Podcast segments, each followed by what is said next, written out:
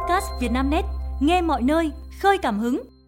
Mời quý độc giả theo dõi bản tin cuối ngày 4 tháng 2 của Vietnamnet, gồm những tin chính sau: bắt nghi phạm người nước ngoài sát hại, phi tăng thi thể đồng hương.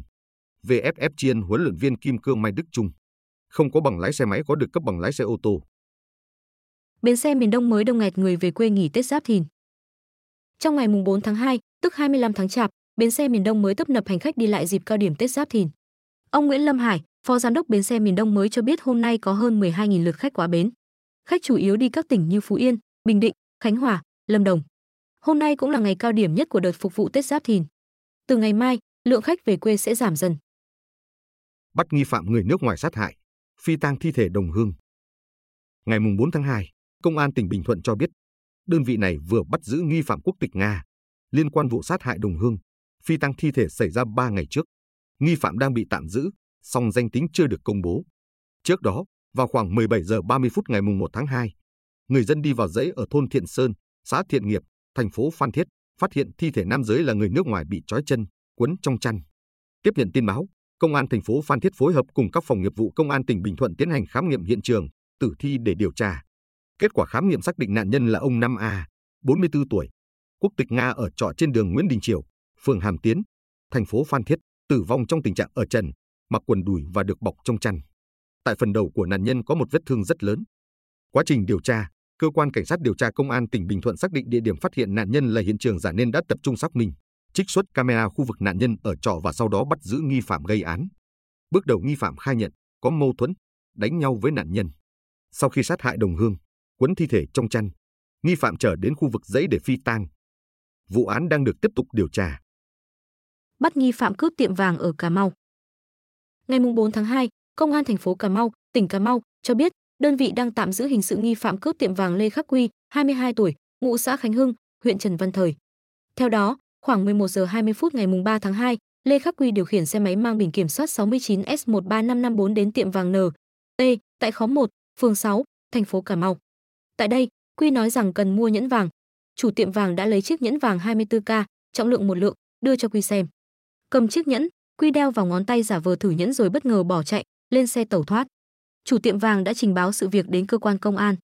Bằng các biện pháp nghiệp vụ, lực lượng chức năng nhanh chóng xác định nghi phạm là Quy cướp tiệm vàng N. T. Sau 6 giờ gây án, Lê Khắc Quy bị lực lượng phòng cảnh sát hình sự công an tỉnh bắt tại nhà riêng ở xã Khánh Hưng và bàn giao cho công an thành phố Cà Mau xử lý theo thẩm quyền. Tại cơ quan công an, Quy khai do cần tiền tiêu xài và trả nợ nên nảy sinh ý định vào mua vàng để thực hiện hành vi cướp tài sản. Chiếc nhẫn cướp được, Quy mang đến một tiệm vàng ở huyện Trần Văn Thời bán được hơn 60 triệu đồng.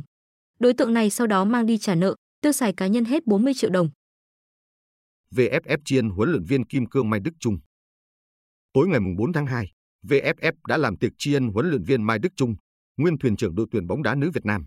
Nhà cầm quân này đã chia tay ghế huấn luyện viên trưởng tuyển nữ Việt Nam từ ngày 31 tháng 12 năm 2023, sau gần hai thập kỷ gắn bó với các cô gái vàng bóng đá Việt Nam. Trong sự nghiệp cầm quân, huấn luyện viên Mai Đức Trung và tuyển nữ Việt Nam lập kỷ lục vô tiền khoáng hậu, giành 6 phần 8 huy chương vàng bóng đá nữ SEA Games. Đặc biệt, ông Trung đã lèo lái tuyển nữ Việt Nam giành vé lần đầu dự vòng chung kết World Cup bóng đá nữ 2023 tại New Zealand và Australia. Nếu tuyển nữ Việt Nam được ví von như những cô gái kim cương thì huấn luyện viên Mai Đức Trung thực sự là huấn luyện viên kim cương của bóng đá nữ Việt Nam. Kỷ lục mà ông Trung tạo ra với bóng đá nữ Việt Nam chắc chắn rất khó xô đổ trong tương lai. Đắp từ trong tiệc tri ân, ông Mai Đức Trung không giấu được xúc động. Ông Trung gửi lời cảm ơn lãnh đạo ngành thể thao, VFF đã luôn tin tưởng giao cho ông dẫn dắt tuyển nữ Việt Nam. Đặc biệt là các câu lạc bộ bóng đá nữ lẫn học trò luôn đồng hành cùng ông. Ông Trung đặt niềm tin, bóng đá nữ Việt Nam tiếp tục phát triển lên tầm vóc mới trong tương lai. Chị đẹp trang Pháp, bố là giáo sư Đại học Quốc gia Hà Nội, mẹ làm ở lãnh sự quán. Bên cạnh tài năng âm nhạc được thể hiện trong show Chị đẹp đạp gió rẽ sóng, trang Pháp khiến khán giả đặc biệt quan tâm khi có ra thế danh giá. Ca sĩ chiến thắng sâu Chị đẹp được sinh ra trong gia đình có truyền thống làm ngoại giao và nghiên cứu ngôn ngữ. Ông ngoại trang Pháp là nhà ngoại giao Nguyễn Khắc Huỳnh, nguyên thành viên đoàn đàm phán Hiệp định Paris 1973, là đại sứ đặc mệnh toàn quyền của Việt Nam tại nhiều quốc gia trên thế giới. Bố cô là giáo sư, tiến sĩ Nguyễn Quang, đã có hơn 40 năm công tác, giảng dạy tại Đại học Ngoại ngữ, Đại học Quốc gia Hà Nội. Ông có nhiều đóng góp cho ngành giáo dục Việt Nam. Mẹ Trang Pháp từng là tránh văn phòng Tổng lãnh sự quán Việt Nam tại Bỉ, có hơn 30 năm cống hiến cho ngành ngoại giao Việt Nam và cũng là người dạy cô nói tiếng Pháp. Trang Pháp, sinh năm 1989, tên thật là Nguyễn Thùy Trang, tốt nghiệp Đại học Lyon 2, Pháp, chuyên ngành kinh tế. Cô nói được tiếng Anh, tiếng Pháp và tiếng Tây Ban Nha, học đàn và viết nhạc từ năm 10 tuổi. Nữ ca sĩ chia sẻ gia đình ban đầu không ủng hộ cô bước vào con đường nghệ thuật. Phụ huynh thường không cấm đoán mà đưa ra lời khuyên để chỉ ra con gái nên làm như thế nào thì hợp lý. Để làm nghề, cô giao kèo với bố mẹ không vướng vào ồn ào. Tham gia chị đẹp đạp gió rẽ sóng, lần đầu Trang Pháp nhận được tin nhắn động viên của mẹ về tiết mục ca hát của cô. Không có bằng lái xe máy có được cấp bằng lái xe ô tô. Theo quy định, người học bằng lái xe ô tô phải đáp ứng các điều kiện về độ tuổi, sức khỏe và trình độ. Hiện luật không có quy định không có bằng lái xe máy thì không được cấp bằng lái ô tô. Như vậy, người không có bằng lái xe máy vẫn được đăng ký học và cấp bằng lái xe ô tô bình thường. Cụ thể, tại Điều 7 Thông tư 12 năm 2017 của Bộ Giao thông Vận tải về đào tạo sát hạch cấp giấy phép lái xe, cơ giới đường bộ được bổ sung bởi khoản 5 điều 1 Thông tư 38 năm 2019 của Bộ Giao thông Vận tải. Có những quy định sau đối với người học bằng lái ô tô là công dân Việt Nam, người nước ngoài được phép cư trú hoặc đang làm việc, học tập tại Việt Nam. Đủ tuổi, tính đến ngày dự sát hạch lái xe, sức khỏe, trình độ văn hóa theo quy định. Có thể học trước nhưng chỉ được dự sát hạch khi đủ tuổi theo quy định. Người học để nâng hạng giấy phép lái xe phải có đủ thời gian lái xe hoặc hành nghề và số km lái xe an toàn như sau. Hạng B2 lên D, C lên E, thời gian hành nghề từ 05 năm trở lên và 100.000 km lái xe an toàn trở lên. Người học để nâng hạng giấy phép lái xe lên các hạng D, E phải có bằng tốt nghiệp trung học cơ sở hoặc tương đương trở lên. Bài tập đặc biệt của cô giáo Hà Nội gửi học sinh dịp Tết. Nhiều giáo viên, hiệu trưởng các bậc học cho rằng Tết Nguyên đán là dịp để học sinh nghỉ ngơi, tham gia các hoạt động nên không giao bài tập. Thế nhưng, có giáo viên có cách giao bài tập rất đặc biệt, khiến học sinh, phụ huynh vui vẻ, thích thú. Cô giáo Nguyễn Lệ Thi, trường tiểu học Kim Liên, quận Đống Đa, Hà Nội, người từng giành danh hiệu nhà giáo tâm huyết, sáng tạo của Hà Nội cho biết, nhiều năm nay, nhà trường chủ trương không giao bài tập cho học sinh dịp Tết. Kỳ nghỉ kéo dài hơn một tuần, đa số học sinh theo bố mẹ về quê chúc Tết ông bà, người thân hoặc đi du lịch. Sau một kỳ học tập căng thẳng, các em có khoảng thời gian nghỉ ngơi, xả hơi đúng nghĩa là cần thiết. Do đó, cô cũng không giao bài tập toán, tiếng Việt cho học sinh. Tuy nhiên, để giáo dục đạo đức, rèn kỹ năng, năng lực khác cho học sinh, cô giáo này có phiếu bài tập Tết đặc biệt thú vị. Bài tập cô Lệ Thi giao cho học sinh lớp 4 bậc tiểu học năm nay với 8 nội dung gồm: 1.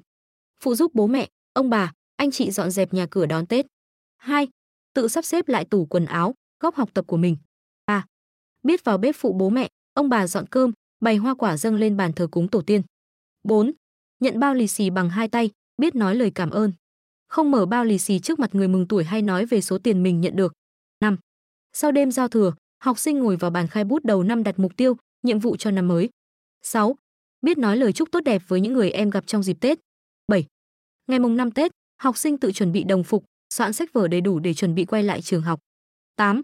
Em để dành một ít tiền lì xì để mua một quyển sách ý nghĩa. Ở mỗi mục, cô giáo này chia 3 mức dành cho phụ huynh đánh giá là hoàn thành tốt, hoàn thành và chưa hoàn thành. Loại trái cây giúp giảm mỡ máu. Trên toàn cầu có khoảng 110 triệu nam giới và 80 triệu phụ nữ mắc bệnh tim mạch. Đây là căn bệnh cướp đi sinh mạng khoảng 9 triệu người mỗi năm, là nguyên nhân gây tử vong cao nhất. Cholesterol cao là một trong những yếu tố nguy cơ chính của tình trạng trên.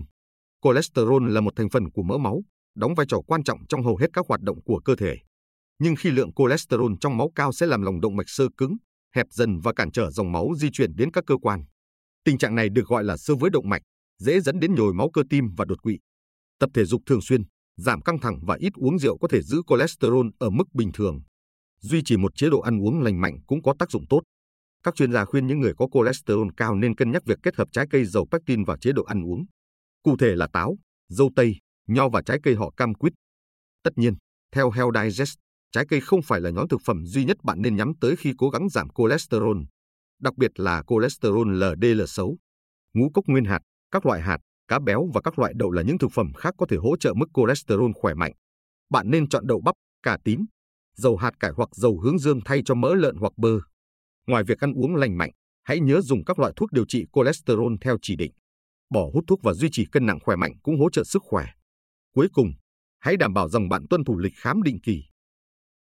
Quý độc giả vừa nghe bản tin podcast thời sự tổng hợp cuối ngày 4 tháng 2 của Vietnamnet, được thể hiện qua giọng đọc AI của VB. Bản tin được phát sóng hàng ngày lúc 22 tới 23 giờ. Mời quý vị và các bạn chú ý theo dõi.